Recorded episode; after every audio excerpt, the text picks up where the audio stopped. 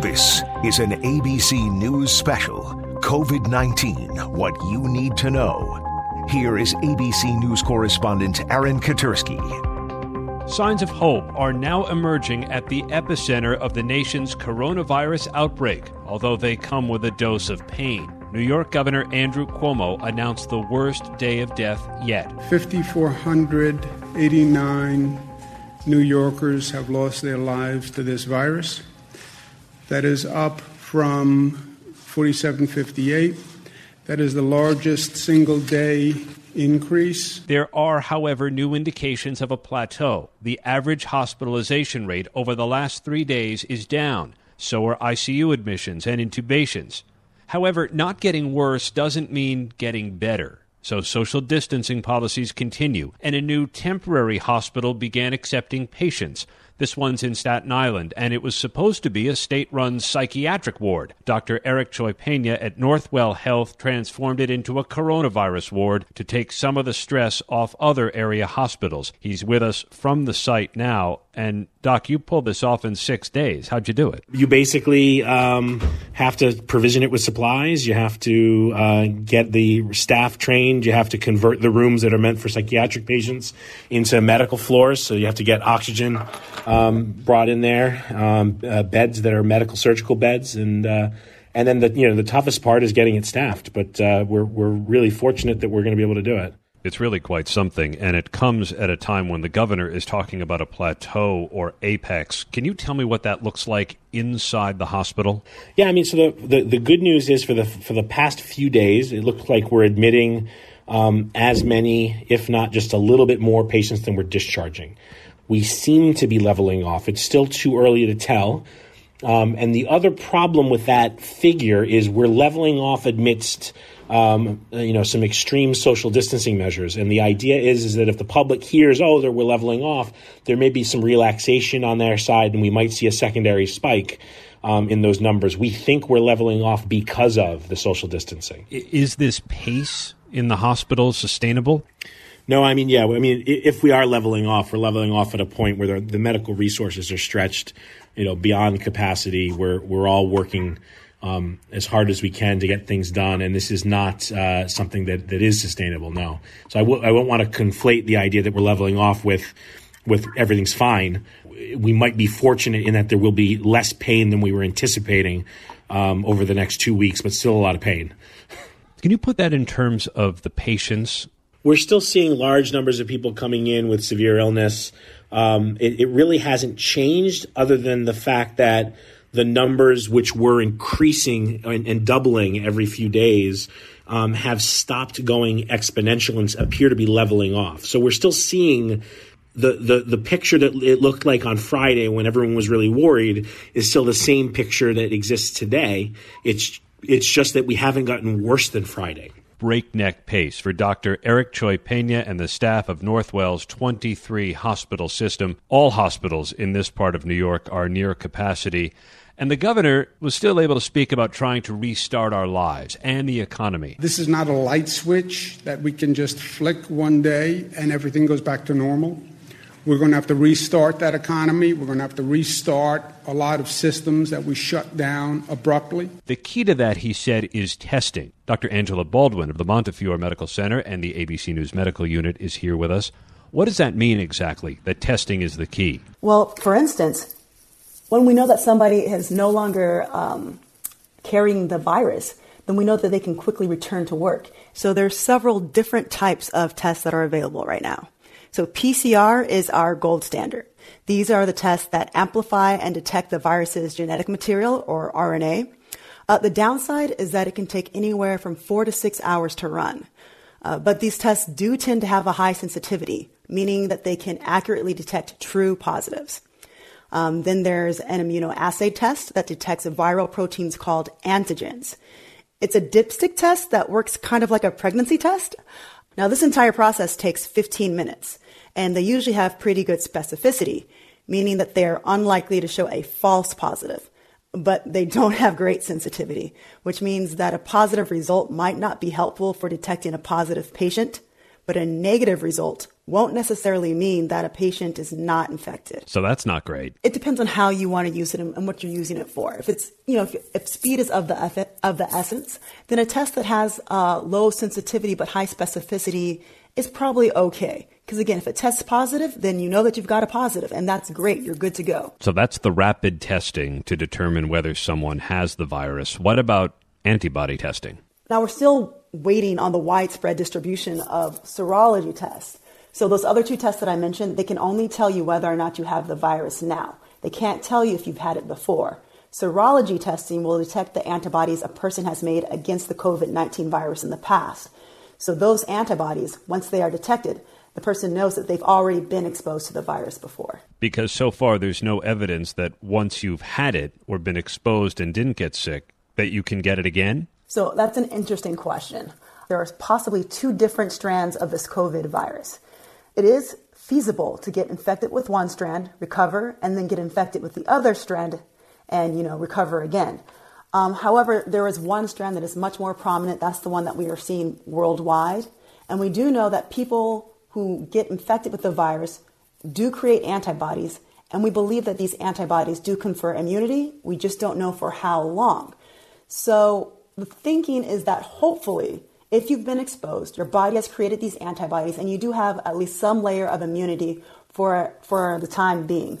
There's a hope that once you've been infected, you hopefully won't go through the same level of symptomatology again if you're exposed to the virus again. Doctor Angela Baldwin from the A B C News Medical Unit. Now, some states cannot even think about the aftermath yet. Michigan is now third on the list of states with the most coronavirus cases in the country. Doctor Nick Gilpin from Beaumont Health joins us now from Detroit. You're right there in the thick of it. Yes. Uh, it, it, you know, and, and I think that what we're seeing is um, COVID really just ripping through Detroit. And, and now I think we're even starting to see a little bit, to a slightly lesser extent, we're starting to see COVID move into Flint. It seemed like Michigan vaulted to the top three of coronavirus infections almost overnight. Did it feel like it happened quickly, being on the front lines there? It's a blur. Uh, it, it feels like it happened incredibly fast. I, I still remember um, when we had our first case. I still remember um, when we unfortunately had our first patient that succumbed to COVID. And and then everything since then just feels absolutely like a blur. It, it, it came on so hard and so fast. I don't know that any level of preparedness would have necessarily been enough for something this ferocious. Um, I, I, I like to think that we were prepared. I like to think that we've taken all the right steps and done everything that we can do. But but this is just something like the likes of which I've never seen or anyone else has ever seen before. I know you've got a lot of healthcare workers that have tested positive throughout the system. Can you give me a sense of how you guys are coping, not only with the influx of patients, but also with the influx of hospital workers who are getting sick? Yeah, I think when we first started this journey, um, what feels like one hundred years ago was really only about three or four weeks ago when we had our first case at Beaumont in about mid-March. And at the time, we were concerned most with our testing capacity. And that quickly ramped up, and, and then we became more concerned about our personal protective equipment, or P P E. Um, and then as time has dragged on and on, I think the thing that I and others have become most concerned about is our staff. Um, that's the thing that, frankly, keeps me up at night. I worry about our staff, not just themselves getting sick, and we certainly have had a fair number of staff get sick, but I worry about them, you know, physically working long hours, in grueling conditions, taking care of extremely sick patients. I worry about them emotionally and psychologically. I mean, this is hard work. People are dying, and, and it's it's difficult to, to live with that day in and day out. I think our staff has done a phenomenal job. I'm incredibly proud of them, but I can't stop myself from worrying about them constantly. You know, I, I'm not completely certain that the result of all these uh, uh, um, illnesses that we're seeing in healthcare workers is necessarily something that's happening in our hospitals. I mean, we also have to be mindful of the fact that COVID is in our communities. And I think that um, I, I hope that our healthcare workers are doing what they're supposed to do, washing their hands and social distancing, but I also recognize that that's a significant contributor here, and it, and it can be difficult to do in a in a big city. Doctor Nick Gilpin at Beaumont Health in Detroit. And coming up, Doctor Jennifer Ashton, our chief medical correspondent, answers your questions about coronavirus. I'm Aaron Katursky, and you're listening to an A B C News special. You're listening to an A B C News special, COVID nineteen, What You Need to Know. Here is A B C News correspondent Amy Robach. Helping us dig into the facts today, as always, is A B C Chief Medical Correspondent Doctor Jen Ashton. And Doctor Jen, we want to begin today with our pets. What do we know about how the virus will affect them? Amy, it seems like all the attention is focusing on those large cats, the tiger in the Bronx Zoo. Um, so here's what we know at this point. We know that coronavirus as a family can infect animals. Right now, there's limited data about its infections in dogs and cats. It can cause mild respiratory illness uh, in animals, but it doesn't appear that the animals are spreading it to humans. But speaking of animals, what do we think we know about how this virus originated? Well, if you go back to the very beginning of this outbreak, Amy, you probably remember the theory that this particular strain of coronavirus originated in bats. We think that's where it started. We don't think that pets can actually spread this to humans, even though there's that chain of transmission um, starting in bats. And so what we don't know is whether or not pets can actually carry the virus, correct? Exactly. Just because it's been detected in their noses and mouths doesn't mean that they can spread it to us. In fact, um, we still don't know whether the virus can live on their fur, and we don't know the intermediate host. Remember, we think it started in bats and then jumped to another type of animal before spreading to humans, and we don't know what that middle intermediate host is yet. Yeah, still so much to learn about this virus. We appreciate it. We're going to be checking in with you in just a bit, Doctor Jen. On Sunday, Mississippi became one of the latest states de- that declared a major disaster area by President Trump amid the coronavirus outbreak. The state has now over seventeen hundred confirmed cases and over fifty people dead. Here to talk to us more about the impact COVID nineteen has had on Mississippi is Governor Tate Reeves. Welcome to you, Governor. And I know that a statewide stay-at-home order was placed into effect for Mississippi just this past Friday at five p.m. A lot of people asking, why not sooner? Well, thank you for having me. We made a decision to issue the shelter-in-place. We believe shelter-in-place orders uh, should be short-term in nature, that you cannot expect uh, people to comply uh, if you do it for weeks and weeks and months and months on end. And so we believe the most important tool that we can use in the shelter-in-place is to do it at this point in the cycle. You know, different states are at different points in the cycle. We actually had uh, other measures in place for weeks and weeks before we did the shelter-in-place, including uh, in ensuring social distancing and outlawing groups of ten or more. So, Governor, give me a sense of how your state is holding up right now uh, as we're in this pandemic.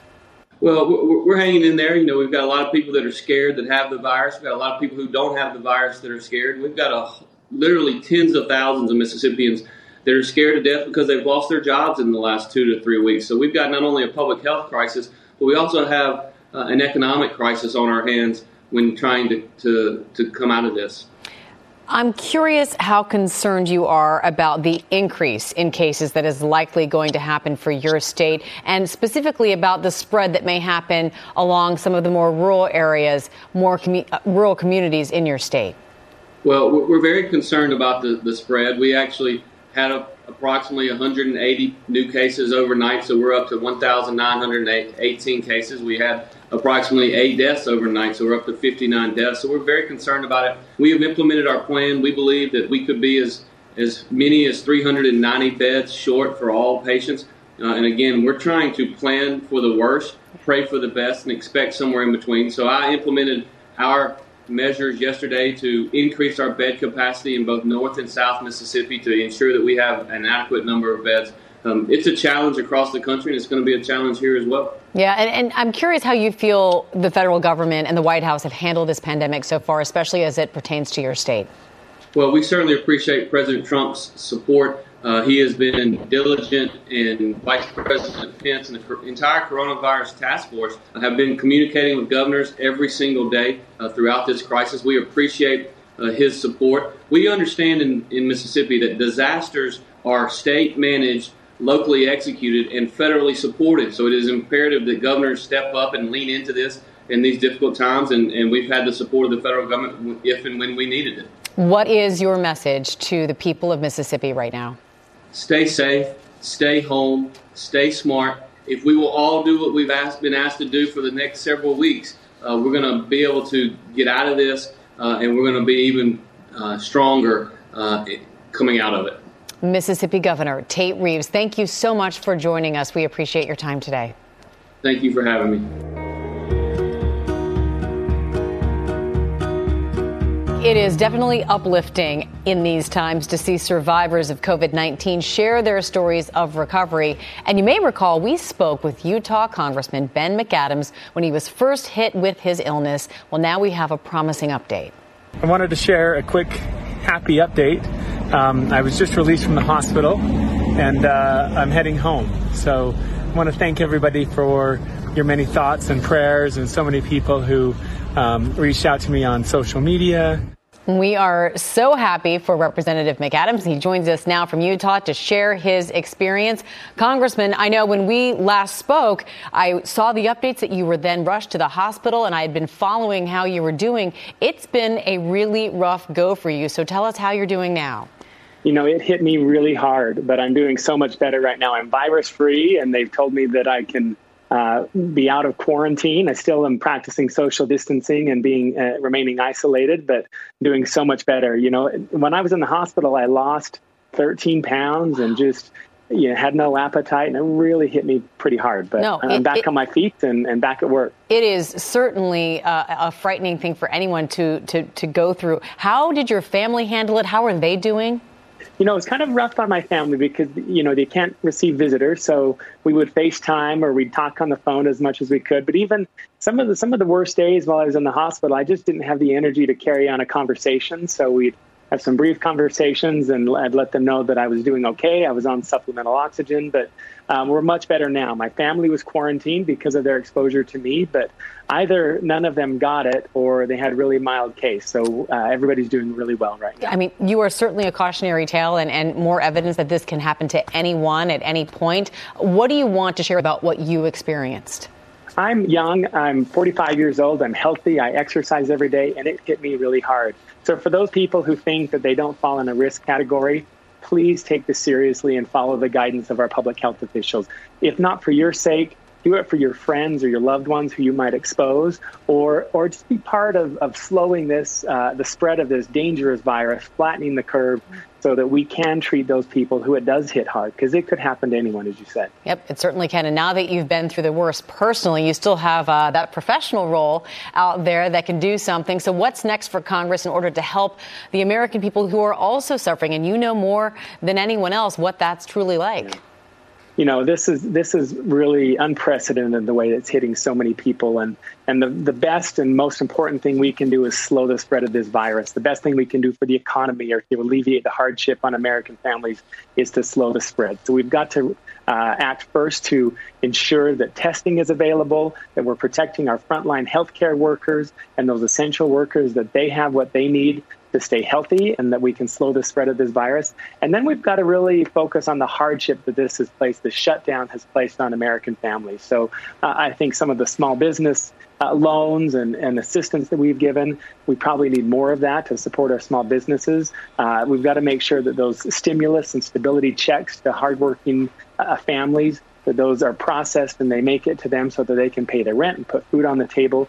And, you know, that's an important job of Congress. And much of what we can do, I'm working from home right now. Congress can, can work in an isolated fashion, but part of our job is essential uh, in passing that legislation and making sure that the relief is available to hardworking families. And so we've got to continue to craft legislation, work in a bipartisan fashion with President Trump, Republicans and Democrats working together, because we are uh, first and foremost Americans. We've got to work together to bring forward that legislation that can, can really Uh, provide some relief to, to those families that are really feeling the hardship of this pandemic. Yeah, Congressman Ben McAdams, we are certainly happy that you are healthy and fit enough to work for others now that you've been through the worst of it. Thanks so much for your time today.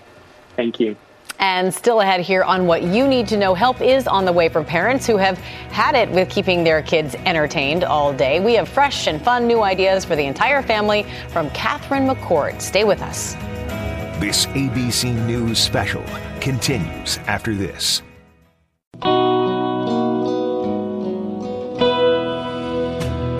You're listening to an A B C News special, COVID nineteen, What You Need to Know. Once again, here is A B C News correspondent Amy Robach. Welcome back. It's no secret that one of the hardest parts of quarantine is keeping up with ways to keep your kids entertained. And fortunately for us, the founder of Wheelicious and One Potato and author of Smoothie Project, here to share tips on how to cure your kids' boredom. Welcome, Catherine McCord. And I know you have three little ones at home. I have three teenagers at home, so we're all struggling in our own ways. What's the hardest part of all of this? I would say the hardest part is just keeping schedules. So at this point, you know, the schedules are shifting. Some people have spring break. Some people um, are back to school. So just trying to, you know, create boundaries between, you know, myself, a working mom, my husband's working, and the kids being in school, and we have a four-year-old. Right. So boundaries. Sounds great. Really hard to implement. What are some ways you've set them for working from home with your kids now in the house with you?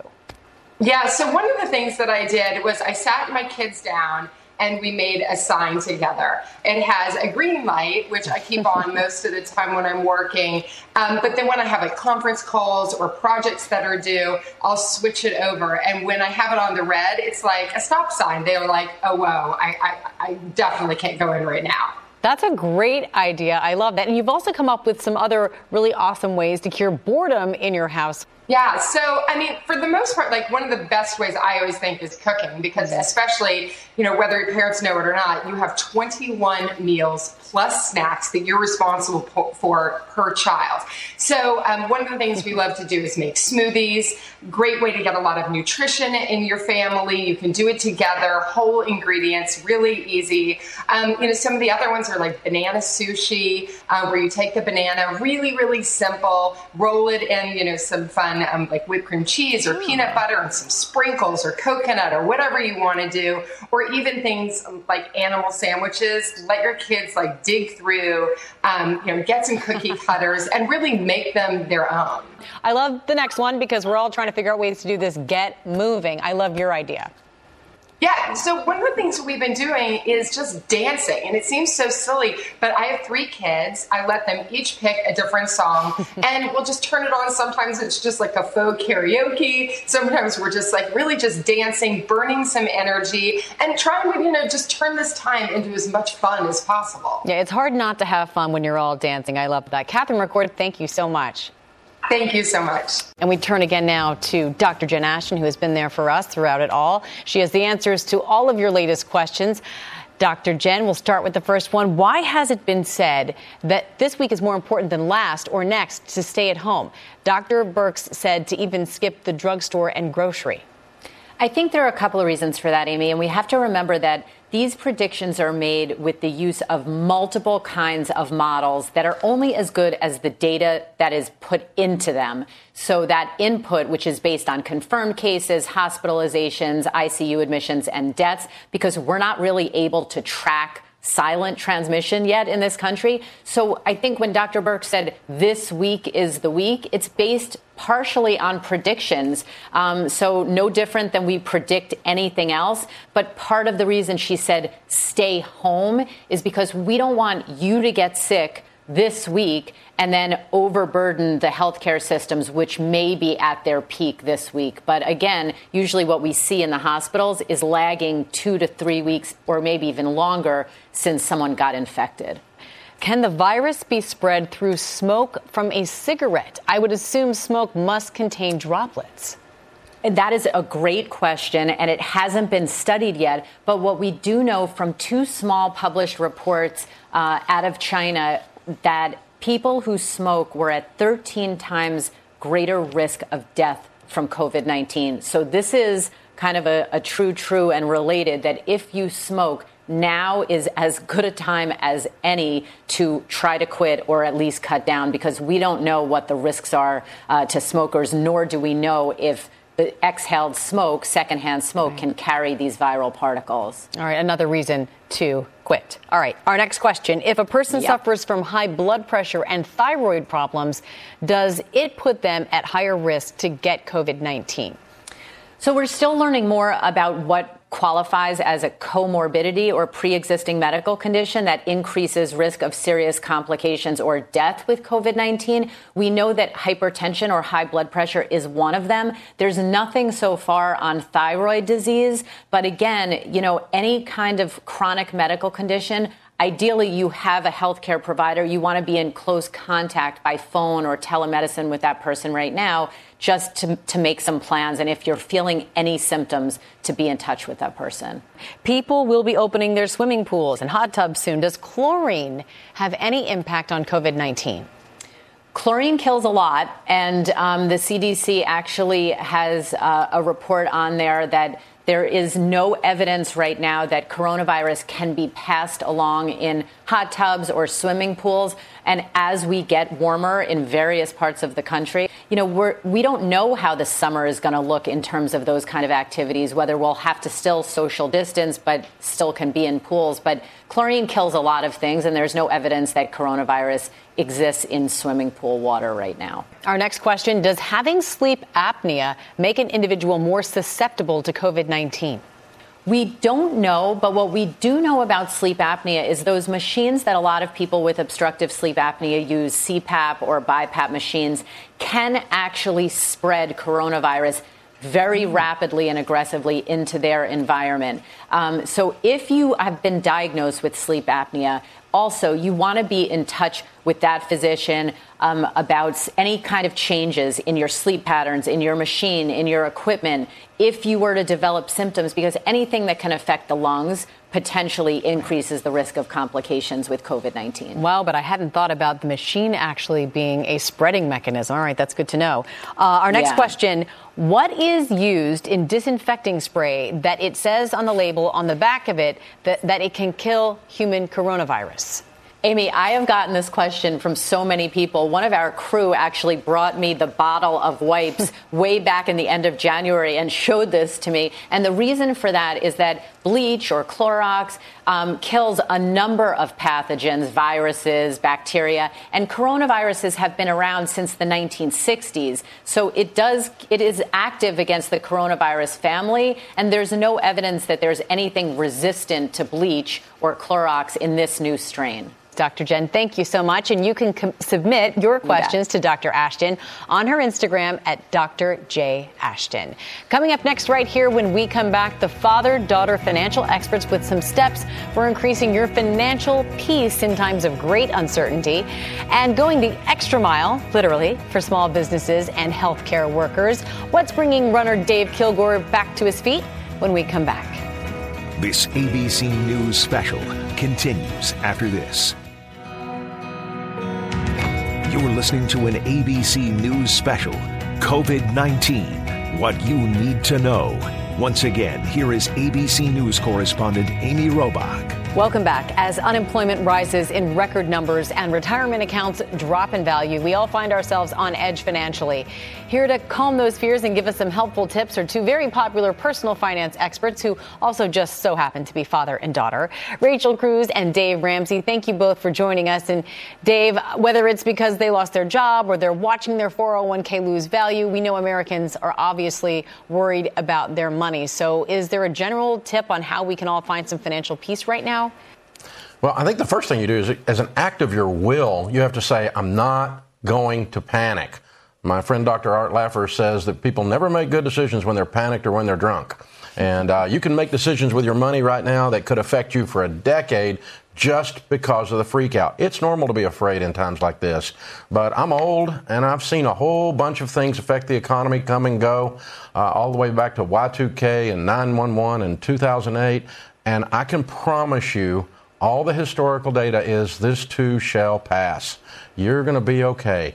Calm down and make good, solid, critical thinking decisions. What advice do you give people about paying off debt right now? Well, I think there's two situations that people find themselves in primarily. One is, is there some of the uh, ten million or so people that have lost their jobs in America right now. And that's a crisis situation for you. Uh, I've been there. I know how scary that is to not have an income. And if you're in that situation, you stop everything. Uh, you take care of food first, utilities second, shelter, which is your rent, your mortgage, third, keep gas in the car, look for an alternative income, and you just batten down and don't worry about the other stuff. Don't don't be current on your MasterCard and not be putting food on your table. People sometimes worship at the altar of the great FICO, and this is not the time to do that. The other group of people is there are two people that are doing very well. Their finances are good, but they're watching all this hurricane happening around them. Maybe maybe he drives for FedEx and maybe she's a teacher. Those, those are stable incomes right now. They could just continue their financial plan. In neither case do you cash out your four oh one k unless it's to avoid a foreclosure or a bankruptcy. All right, good advice there. And Rachel, speaking of advice, I know you've learned a lot about finance from your dad. A lot of parents out there may be looking for opportunities to teach their kids about money right now. Yes, it's a great time. They're home from school, obviously, so implement some things. Let them work and actually make some money around the house. Again, a small amount of money because not everyone has that to spare. But teaching them to give, save, and spend the money they do earn. And then if you are in a situation where you have lost a job and you know the budget is going to be really tight and maybe life looks differently than it did three months ago for your household, talk to them about that. Share, but don't scare. I think that's so Ooh, important. That's yeah, I, I love that. Share, but don't scare. And I understand you two are giving something away to help everyone out there. So tell us all about it.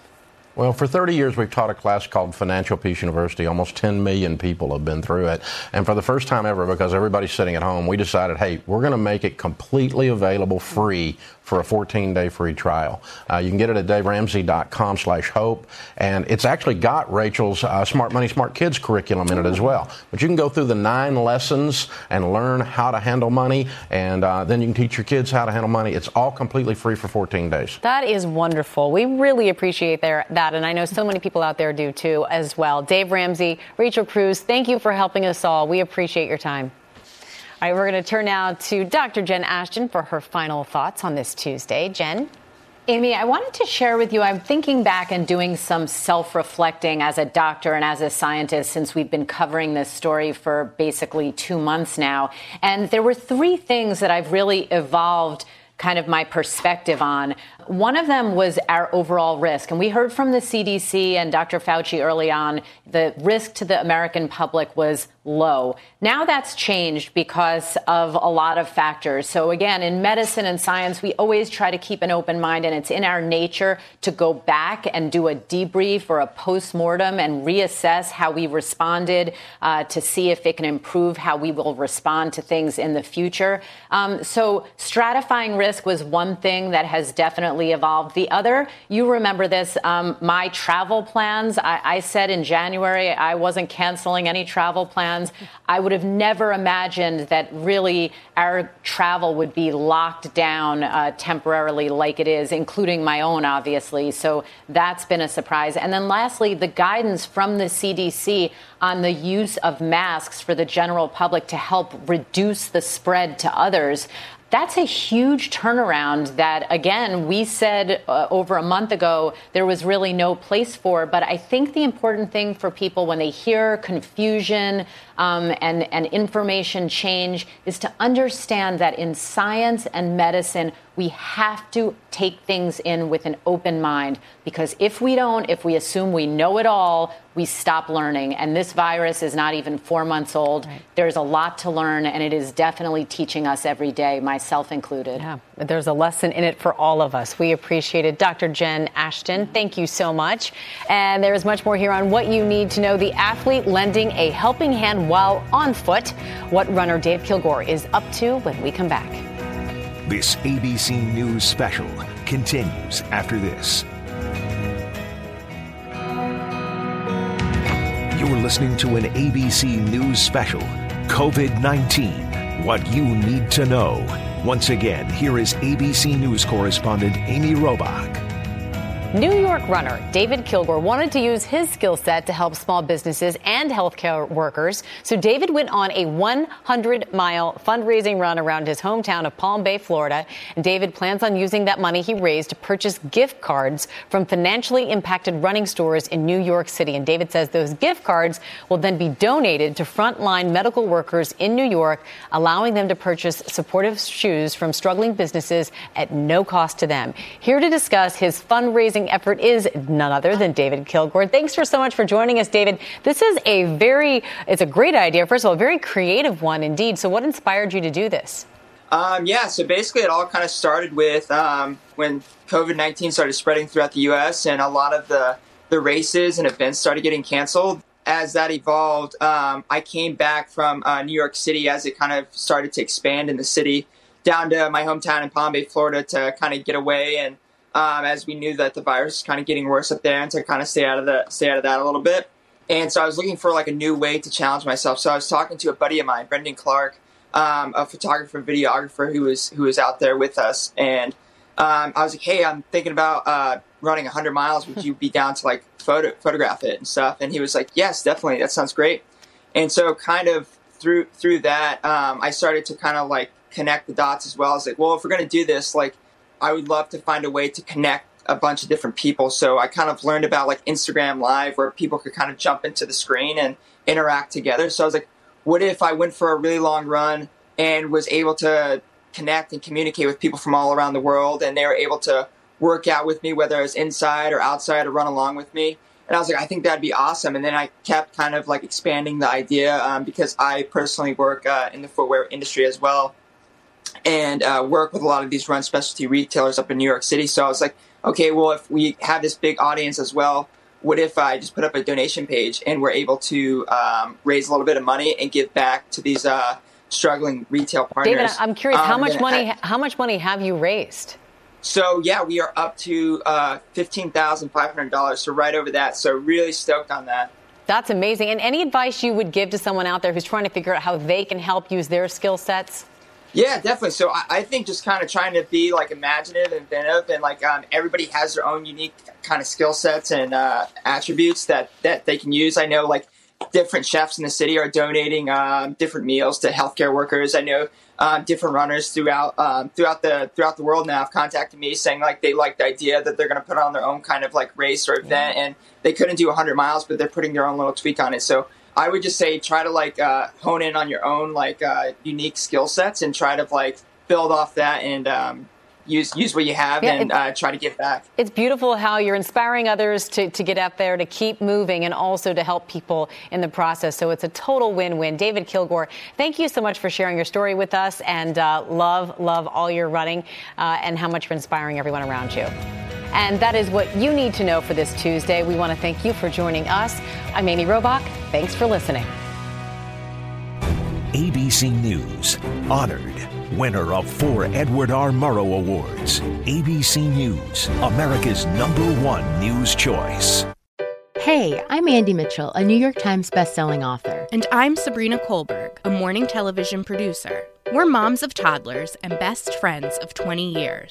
And we both love to talk about being parents, yes, but also pop culture. So we're combining our two interests by talking to celebrities, writers, and fellow scholars of T V and movies. Cinema, really. About what we all can learn from the fictional moms we love to watch. From A B C Audio and Good Morning America, Pop Culture Moms is out now wherever you listen to podcasts.